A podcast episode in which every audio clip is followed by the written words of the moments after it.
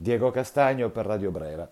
Tema inverno demografico, o meglio, di come stiamo invecchiando, come stiamo diventando sempre più poveri e di come in Italia non nascono più bambini. Partiamo subito con qualche numero. Eh, allora, oggi in Italia abbiamo eh, un ulteriore calo di bimbi, oggi sono 3.900 i nati nel 2022, più o meno l'1,7 in meno rispetto all'anno precedente e abbiamo un ulteriore calo nei primi sei mesi del 2023 rispetto ai sei mesi del 2022. Altro dato abbastanza, come dire, sorprendente, ehm, così sorprendente positivamente per carità, allora, noi abbiamo mm, un'età media di 46,4 anni, un'aspettativa di vita di 82,6 anni. Ancora più sorprendente che abbiamo 850.000 eh, ultra novantenni e eh, di questi 22.000 ultracentenari e eh, soprattutto 4,5 milioni di ottantenni. Ehm, resta il dato dell'anno scorso, cioè uno su quattro ha più di 65 anni. Eh, esiste poi una questione eh, molto importante legata alla morbilità delle persone, cioè la maggior parte di questi ha bisogno di cure o comunque di assistenza medica o comunque eh, hanno bisogni che normalmente vengono soddisfatti dal welfare che sono sempre più compositi. Per quanto riguarda invece le povertà, eh, tema molto triste, si, co- si, conferma un aumento costante dei poveri in Italia, eh, qualche numero molto brevemente, il 9,7% della popolazione del paese, cioè 5,6 milioni di individui, sono in condizioni di povertà eh, relativa. Ehm, quelli che invece sono in condizioni di povertà assoluta sono 2 milioni e 2. Ehm, parlo di numero di famiglie, cioè l'8%, l'8% del totale di famiglie sono in condizioni di povertà assoluta. Ehm, dunque, quindi l'inverno demografico come si traduce? Si traduce in un aumento costante di bisogni di welfare, in un impoverimento del paese e in un invecchiamento. Eh, cosa comporta l'invecchiamento? Se noi pensiamo che proiezioni Istat nel 2030 eh, gli ottantenni saranno 7,4 milioni di persone, cioè 3 milioni in più di oggi, basta fare una proiezione aritmetica. E andiamo a pensare a quanto costa oggi il sistema di welfare eh, noi probabilmente arriviamo a una situazione che è, è davvero mh, al limite della sostenibilità. Vediamo cosa capita oggi come costi di welfare legati all'invecchiamento, alla cura e all'assistenza. Oggi noi abbiamo ehm, una spesa per LTC, cioè cura e assistenza, che è pari a 13 miliardi e 700 milioni di euro. Questa spesa è ripartita e spesso è scaricata sulle famiglie eh, con questi soldi, tra virgolette, eh, vengono sostenuti eh, i, i, contratti dei badanti regolari, l'RSA, la domiciliarità leggera. Oggi si calcola che in Italia ci siano un milione di badanti regolari e eh, quasi un milione di caregiver, cioè di persone che gratuitamente assistono una persona non autosufficiente.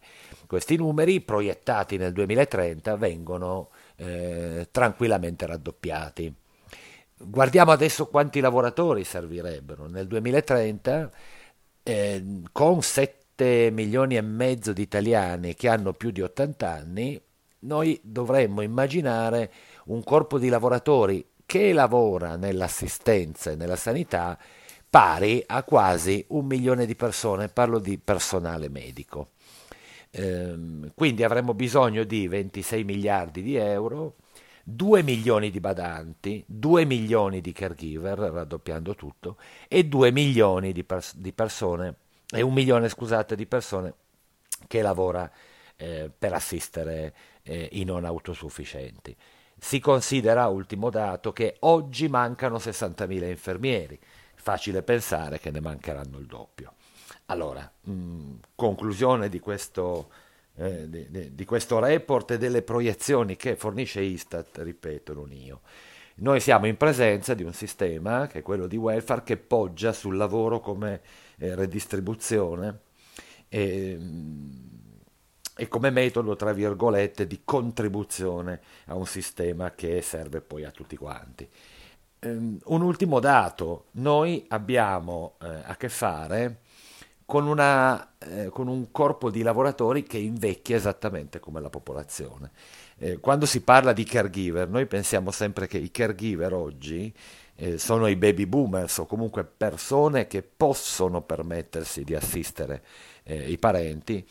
Ehm, se immaginiamo che ci sarà un aumento della, ehm, dell'età di pensione media, noi avremo tendenzialmente meno persone che possono essere caregiver quindi aumenterà ulteriormente il bisogno di assistenza di personale. Torniamo al punto di partenza. Noi abbiamo due transizioni e siamo abituati a pensare a un mondo che cambia, che diventa digitale e che diventa green. Eh, se questi numeri sono veri, noi entriamo in un'altra epoca completamente diversa da quella a cui siamo abituati oggi. Eh, cioè è un'epoca in cui il mondo occidentale è un mondo vecchio, che invecchia. Eh, e che è vicinissimo invece a un mondo in cui i numeri sono completamente opposti. Allora, mh, difficile pensare che non ci sia un, re- riequilibrio eh, tra mondi così diversi, difficile pensare che noi possiamo sostenere un nostro livello di benessere con delle risorse demografiche così scarse. Alcuni pensano che ci siano possibilità eh, proprio grazie all'introduzione di tecnologie digitali, di migliorare i sistemi di assistenza e di cura.